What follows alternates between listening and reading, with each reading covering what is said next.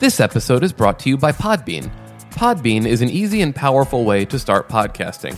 We give you all of the tools you need for a successful podcast, such as unlimited podcast hosting, podcast distribution, monetization options for podcasts of any size, and live stream podcasting capabilities. Sign up today at www.podbean.com.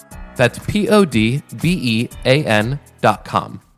Hello, and welcome to A Murderous Affair. My name is Gabrielle, and if I have to say one thing about podcasting, it's that I enjoy that you guys can't see what I look like right now because I'm kind of a mess because it's four in the morning. But we are officially on episode four, and the murderess of the day is Catalina de los Rios y Lisperguer, something that was made from her full name, Catrala or Catralita. However, there's also a theory running around that the nickname comes from the fact that she whipped her slaves with quintral branches. So that gives you an idea of the person that we're about to learn about today. We are going to journey to country of Chile all the way back to the 1600s. Catalina was born in 1604 to a family of rich landowners, both on her mother's side and her father's side. And it's said from a young age, one of her aunts, along with her grandmother, had started to teach Catalina the practices of witchcraft. Although she was from a rich family, um, she was one of the few, she actually did not receive a good education and was only semi literate until her death. So, one of the very first accusations against her was that she had actually murdered her own father. At the time her father was confined to his bed, apparently he was poisoned by dinner, which was prepared by Catalina when she was just 18 years old.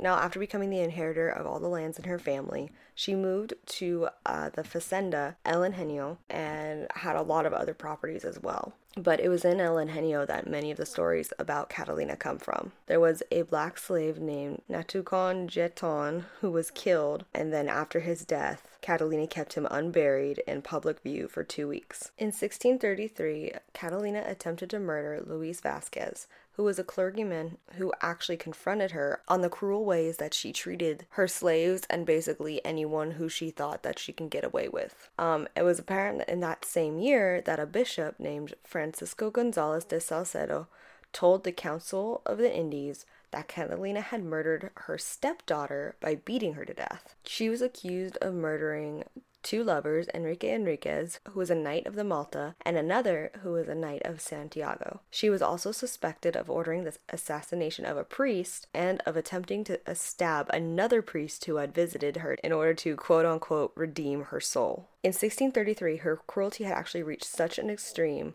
that her tenants rebelled and fled towards the mountains and other neighboring cities in an attempt to escape from her. Now, Catalina was so enraged, and she actually recruited an army to bring them back by force. Now, despite of continuous claims of cruelty and abuse, she of course did not receive any punishment because she had a lot of money and she paid off judges and lawyers, and she also had numerous relatives in political positions. Now, one incident was actually ridiculous in its sense of self grandeur. There was a large carving of a crucifix called Cristo de Mayo. After the Great Chilean Earthquake of 1647, Catalina bought the sculpture and had it placed in her own home. But it is quoted that her relationship with the crucifix was just as tempestuous as with the other men of her life. It is said that once she became furious because the crucified Jesus appeared to be staring accusingly at her cleavage, and then upon that she immediately ordered the removal of the image, claiming that no man in her house had the right to give her funny looks. In 1660, Catalina was arrested and brought to Santiago to face murder charges. Because of her wealth and influence, this trial was then stalled. Now, the person person who was in charge of the investigation was Justice Francisco de Millán. Millán moved Catalina, her butler, and her family away from where the trial could take place so that the victims and the families of the victims could testify about the crimes that were committed. Catalina was arrested and took to Santiago to pursue a criminal trial. However, the trial was carried out very slowly because of her relations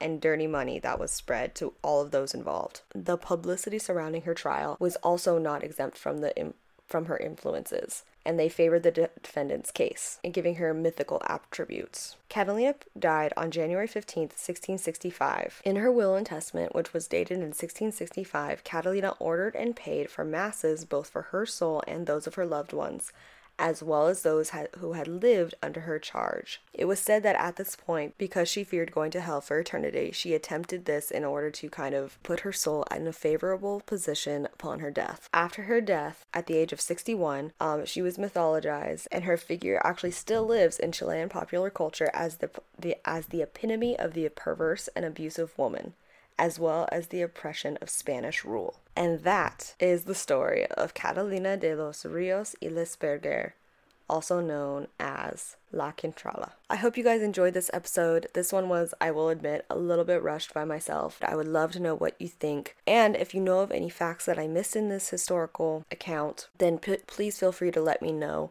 You can always reach me at Frumious Reads on basically every social media, and I'd love to hear from you guys. But for now, that's all I have for you guys today. So I will see you guys next week.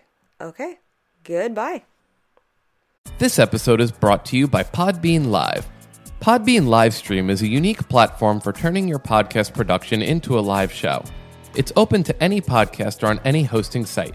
Easily invite multiple co hosts and guests to join your live stream, earn money from live show ticket sales, and get listener rewards, and engage your audience in new and exciting ways. Ready to get started? Sign up today at www.podbean.com slash live. That's P-O-D-B-E-A-N dot com slash live.